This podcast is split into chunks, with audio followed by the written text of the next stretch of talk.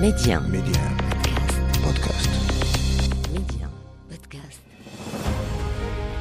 يقال من لا تاريخ له لا مستقبل له والتاريخ المغربي ماض مجيد يحفل بالوقائع والأحداث أفتح معكم أنا محمد الغول كتابه وأختار لكم منه كل أسبوع صفحة من صفحاته المشرقة صفحات من التاريخ ميدي 1 محمد الغول تاريخ المغرب أهلا بكم. تحدثنا في العدد السابق عن تعدد الأقوال في غياب المصادر حول نشأة مدينة العرائش رغم عدم اختلاف المؤرخين حول قدم تاريخ المدينة. كما تابعنا مع ضيفنا الأستاذ عزيز قنجاع التداخل الإشكالي في التاريخ تاريخ المدينتين العرائش والكسوس والذي يزيد من تعقيد مهمة البحث في تاريخ نشأة مدينة العرائش. لكننا اتفقنا على أن المؤرخين أنفسهم يؤكدون قدم المدينة رغم أنه لم تبدأ تظهر بشكل واضح كاسم إلا مع بداية الفترة المرينية ومؤرخي هذه الفترة. وخاصة أن المدينة بدأت كما ذكرنا تكتسب أهمية كبرى بداية من هذه الفترة في إطار الصراع المغربي الإيبيري وهي الفترة التي بدأت فيها المدينة تشهد نوعا من التوسع في التعمير وخاصة إنشاء التحصينات في مواجهة الأطماع البرتغالية والإسبانية. العرائش كانت من بين الثغور المغربية التي نالت نصيبها من الهجمات الإيبيرية. ثغر العرائش باعتبار أهميته كميناء خاصة أن وجوده عند مصب نهر لوكوس كان يسمح ليس فقط برسو آمن للسفن بل بتوغلها في البر وهو ما كان يحتاج له البرتغاليون والإسبان لغزو المغرب كما كانوا يخططون. لهذا ستصبح العرائش محط الأطماع الإيبيرية وهو ما تؤكد عليه سواء المصادر المغربية كما الإسبانية والبرتغالية. وتعددت المحاولات بين العسكرية والسياسية وكان من أبرزها الاتفاق الذي توصل له الإسبان مع السلطان محمد الشيخ السعدي لتسليمه المدينة مقابل دعمه في صراعه على العرش مع إخوته. وقد تم تنفيذ الاتفاق العام 1610 للميلاد رغم أن السلطان الشيخ السعدي واجه عاصفة من الانتقادات الداخلية كادت تعصف به حتى أنه حاول عن طريق المخادعة إصدار فتوى من العلماء تجيز له ذلك وهو ما أشارت إليه مصادر تاريخية إسبانية. تحدثت على أن الملك الإسباني فيليب الثالث شك في التزام السلطان محمد الشيخ بتنفيذ الاتفاق مع بدء مماطلته في ذلك. فقرر إرسال أسطوله لمحاصرة العرائش كنوع من الضغط. ضغط أتى أكله حيث تحرك يقول الباحث الإسباني سيرجيو بارسي نقلا عن كتاب العرائش معلومات حول تاريخها خلال القرن السابع عشر. وكتبه كل من توماس غارسيا فيغوراس وكارلوس رودريغيز وجوليا سانتير.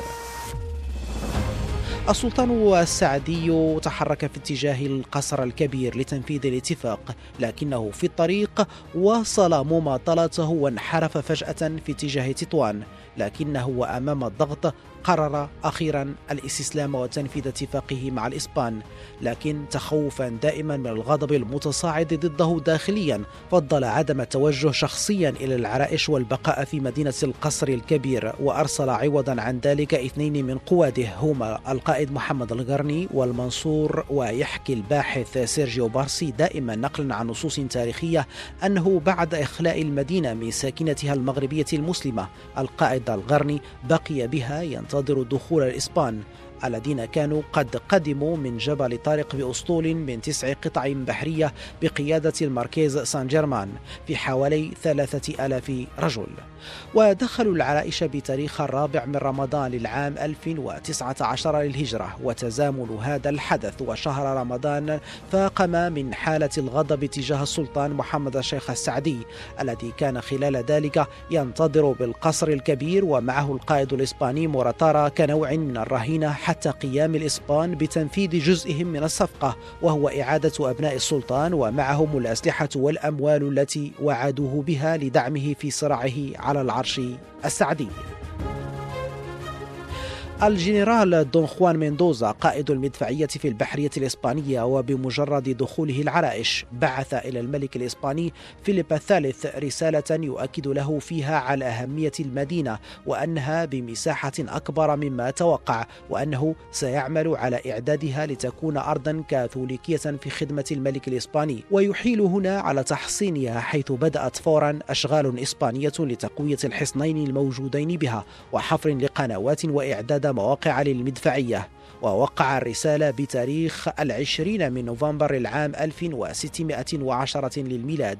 وبذلك يكون هذا هو تاريخ دخول العرائش تحت سلطة الإسبان حتى أنهم غيروا اسمها إلى سان أنطونيو دالاراتشي التواجد الإسباني سيستمر حوالي 80 عاما حتى العام 1689 ميلادية حيث سيسترجعها السلطان العلوي المولى إسماعيل ويشار إلى أنه قبل التواجد الإسباني كان هناك ضغط برتغالي شرس على المدينة حتى أنهم أقاموا حصنا غير بعيد عنها كخطوة أولى للانقضاض عليها. ويتعلق الأمر بحصن غراسيوسا الذي بني في العام 1489 1980 وأمر ببنائه الملك البرتغالي خوان الثاني.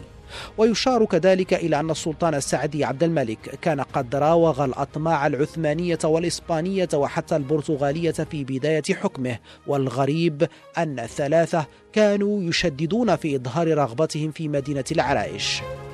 العثمانيون ونظير مساعدتهم للسلطان عبد الملك السعدي ضد محمد المتوكل اشترطوا حصولهم على ميناء العرائش لاستعماله لسفنهم في صراعها مع الأسطول البرتغالي والإسباني إضافة إلى حلف دفاعي ودعم مالي. ما يهمنا هنا هو الإشارة إلى تأكيد كل المصادر التاريخية خلال هذه الفترة على أهمية مدينة العرائش واشتداد صراع القوى الكبرى عليها. وأول دليل أو إشارة تاريخية على هجوم إسباني على المدينة يعود إلى العام 1270 ويعتقد أنه خلال هذا الهجوم عاثوا في المدينة قتلا وحرقا ونهبا وسبيا قبل أن يغادروا بحرا كما قدموا. ولا بد من الإشارة هنا كذلك إلى أن معركة وادى المخازن أو معركة الملوك الثلاثة للعام 1578 كانت قد وضعت حدا للأطماع البرتغالية باعتبار أن هذه المعركة كان من أول نتائجها انهيار الإمبراطورية البرتغالية. لكن ظهرت خلال هذه الفترة. كذلك قوة جديدة القوة الإنجليزية وحتى الهولندية كذلك وكلها لم تخفي هي الأخرى أطمعها في الثغور المغربية ومنها العرائش نظرا لأنها ذات موقع استراتيجي لحماية التجارة البحرية وتموين الأساطيل الحربية. كما ذكرنا التواجد الإسباني بمدينة العرائش بدأ بعد تسلمها العام 1610 لكنه لم يكن وجودا مطمئنا حيث سرعان ما بدأت تظهر مقاومة مغربية لهذا التواجد وتأكد للإسبان ذلك منذ العام 1687 ميلادية وشددوا من تحصينات المدينة ورفعوا عدد المقاتلين بها. العمليات العسكرية المغربية بدأت في الرابع عشر من يوليو من العام 1600 1689 وبعد شهر من ذلك في غش من العام 1689 حاصر المقاتلون المغاربة المدينة بشكل كامل بحوالي 30 ألف رجل بقيادة علي بن عبد الله الريفي. المدفعية المغربية وأثناء هذا الحصار تمكنت من فتح ثغرات في الجدار الدفاعي وبعدها بأيام في الحادي عشر من نوفمبر استسلم الإسبان لكنهم كانوا قد أبدوا مقاومة شرسة قتل خلالها نحو أربعة آلاف مغربي في حين كلف الحصار المغربي حوالي ستة آلاف قتيل آخر. بينما قتل من بين ألف جندي إسباني في داخل العرائش حوالي أربعمائة في حين تم أسر البقية وقدر عددهم بين الجنود وغيرهم بأزيد من 1600 شخص كما تم غنم عدد من الأسلحة بينها مدافع وبنادق. لكن الحلم الإسباني في مدينة العرائش لن ينتهي هنا حيث سيتمكنون من العودة إليها من جديد ودخولها العام 1912 للميلاد. وقبل ذلك وللتأكيد على ما لا يحتاج لتأكيد الأهمية الجيوستراتيجية التي مثلتها مدينة العرائش. نشير إلى أنه وإضافة إلى الأطماع والهجمات البرتغالية والإسبانية والعثمانية والإنجليزية تعرضت المدينة كذلك لهجمات فرنسية ونمساوية.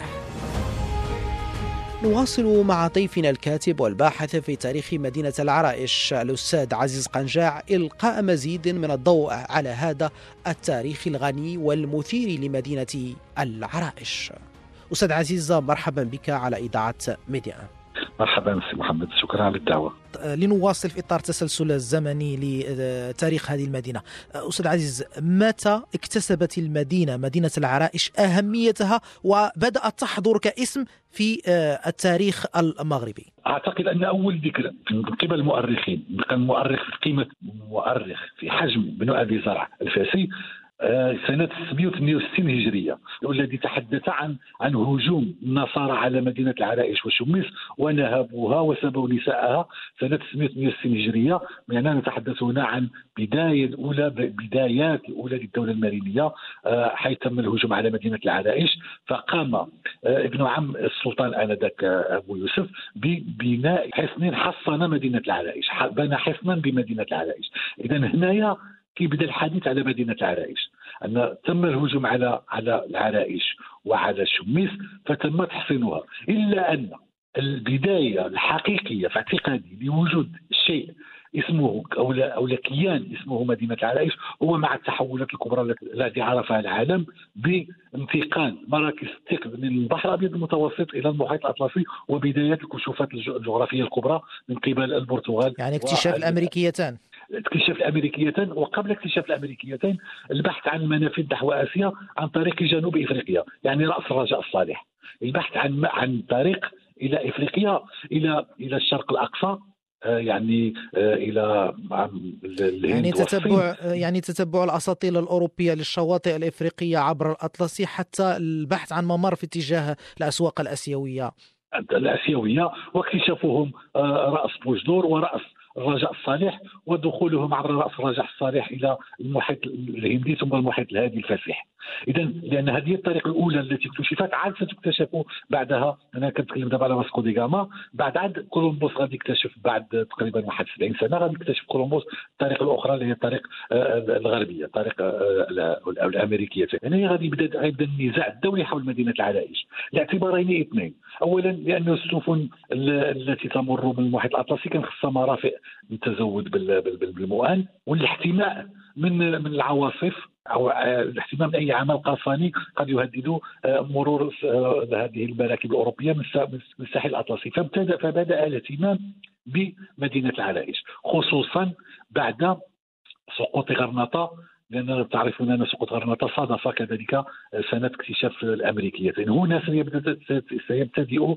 التاريخ الفعلي لمدينة العرائش كمدينه ستدخل التاريخ العالمي من بابه الواسع. باعتبار منفذ الوادي يعني ما كانت ميناء طبيعي يسمح ب ميناء طبيعي. نعم انك أنت كتعرف انه كيكونوا امواج أمواج في البحر ولكن الواد دائما كيكون هادئ يعني أنه إن فوا يكون هناك هيجان للبحر فيتم آه، كذلك الدخول إلى هذه للاحتماء بها.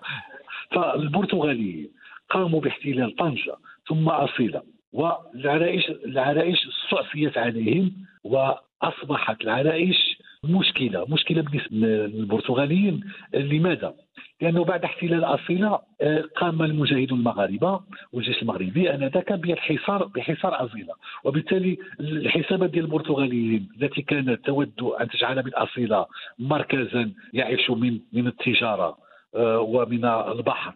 ومن الخيرات آه، لمنطقة الهبط وحوض لوكوس ستصبح مدينة مكلفة بالنسبة للبرتغاليين لأنها ستصبح محاصرة فتم التفكير سنة 1487 بتأسيس مركز داخل وادي اللوكوس على جزيرة آه، هي شبه جزيرة داخل وادي اللوكوس تسمى لاغراسيوسا المالحة هذا 1487 سوف يدخل الأسطول الأسطول سوف يمخر داخل نهر اللوكوس وسيعمل على محاولة تأسيس قلعة كبيرة اللي هي لاغراسيوسا لا زالت أنقاضها قائمة إلى الآن وهو حصن الذي استمر في الوجود لمدة ثمانية أشهر. حصرها محمد الشيخ الوطاسي وعمل على الجيش المغربي بقيادته وكذلك القبائل المجاورة على حصار لاغراسيوسا حتى لا يتمكن البرتغاليون من تأسيس قلعة ولاغراسيوسا تبعد بحوالي واحد 6 كيلومتر على مدينة العرائش من ناحية الواد من ناحية دخلت على ديكسوس واحد 6 كيلومتر وكانت بعيدة على القصر الكبير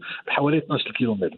هذا الدخول البرتغاليين داخل وادي لوكوس كان منه اولا محاولة ديال ضرب الإمدادات اللي كانت كتقدمها منطقة حوض لوكوس للمجاهدين اللي كانوا كيحاصروا أصيلة لأن لاغراسيوسا جات في الوسط بين أصيلة وبين القصر الكبير اللي هي التجمع ديال ديال المجاهدين. العرائش أظن أن العرائش هنا كانت لا زالت تلعب دورا أساسيا. على اعتبار انه الدخول والخروج المراكب البرتغالية داخل وادي لوكوس كان يتم من الضفة التي بها مدينة العرائش ولكن لا مقاومة هناك. المقاومة كانت على الضفة الأخرى من الواد المقابلة لحصن لاغراسيوسا فالحادث هنا كان من أجل بالنسبة للبرتغاليين كان من أجل إيجاد الحصار على على اصيله وطنجه ومدها بالخيرات آه، التي كانت مزروعة بحوض اللوكوس. اذا ربط مستعمراتها بالمجال السوسيو اقتصادي المحيط بها هذه آه الضربة كذلك والدخول من من جهة العرائش التي لم تكن محصنة والتي لم تكن آه، موجود بها لا مدفعية ولا ولا حامية عسكرية سيعمل آه، الناصر البرتغالي على تحصيل مدينة عرائش من جديد. وعلى إحلال كتائب عسكرية بها ومحاولة تمديدها وكذلك العمل على استتباب عنصر سكاني يستطيع حماية مدخل وادي لوكوس وابتداء من من هذا الهجوم ستصبح العرائش مطمح أساسي لكل المتعاقبين على العرش البرتغالي والذين حاولوا بجميع الوسائل أن يعملوا على الحيازه ديال هذه المدينة هذه. لدرجة أن أحد الملوك الاسبان كان يقول أن العرائش تساوي كل إفريقيا. صغير العرائش وغادي يحكم إفريقيا كلها. يعني المدخل الاستراتيجي إلى القارة. مدخل استراتيجي إلى القارة. علاش؟ لأنه علاش قلت أن الإسبان البرتغاليين بقاو كيحلموا بها لأنه لأن العرائش شنو غادي تتحول؟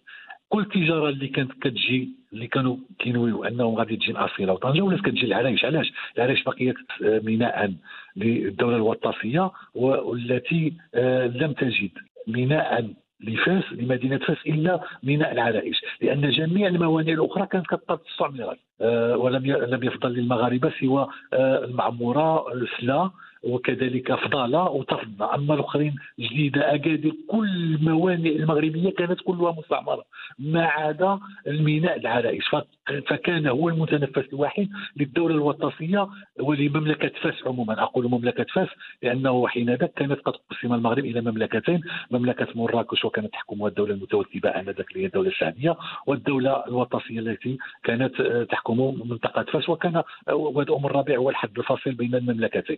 أقول أن أن الدولة الوطاسيه اعتمدت بشكل كبير على ميناء فاس آه، اللي هو ميناء العرائش. الذي كان يسمى آنذاك ميناء فاس لكل تجاراتها التي آه، تربطها مع الخارج العالمي. لأن كتعرفون الدولة الوطنية كانت محتاجة إلى الأسلحة. ما عندهم ما يجيب ولا من ارفيلا ولا من طنجة ولا من ولا من المعموره كان كان واد صعب جدا الدخول له لأنه كان يحصر يحصر بالرمال التي كانت تحمل كيحملها الواد. اذا الدخول له كان صعب كان باقي للعرايش. العرايش كانت منها تصدر المنتجات آه، الصناعية. التقليدية وكذلك الفلاحيه إلى العالم وتستورد منه ما كانت تحتاجه أساسا من الأسلحة. الأستاذ عزيز قنجاع الباحث في تاريخ العرائش. جزيل الشكر لك على مساهمتك القيمة في تقريبنا من التاريخ الغني لهذه المدينة الساحرة. شكرا لك. مستمعينا أذكركم أنه يمكنكم إعادة الاستماع لكل أعداد تاريخ المغرب حصريا عبر تحميل تطبيق ميدي بودكاست. إلى اللقاء. ميدي 1 محمد الغول تاريخ المغرب.